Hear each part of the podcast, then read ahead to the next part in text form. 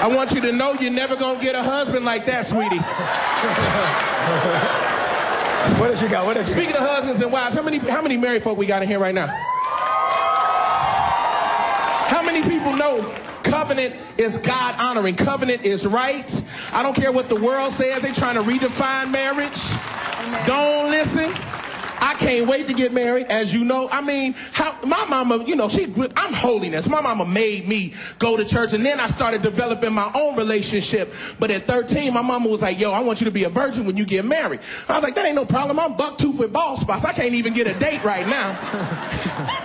But here I am at 32 years old, and y'all, I'm still holding on. I'm waiting on that day. I'm on international TV. Yes, I am a capital V.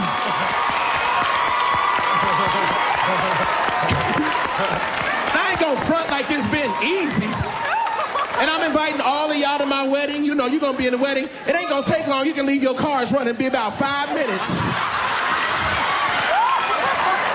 Ain't gonna be no long wedding. Ain't no be no reception. You gonna get a bag lunch at the door with a meatloaf sandwich, pack of ketchup, piece of cake with some juice in a cup, with some foil wrapped over it. I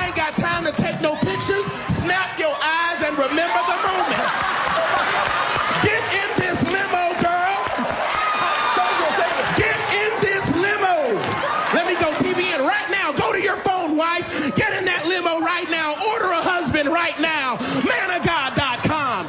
My wife gonna be the first woman in history with a two-piece Velcro breakaway dress. Vera Wang. Easy on, easy off.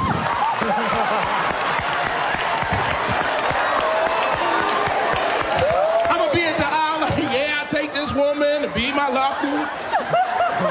See, but you know, but God, y'all know God does have a sense of humor. God, I think He plays too much. It'll be just my luck.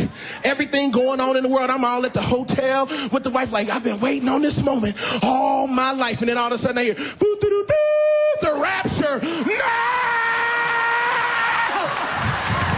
no!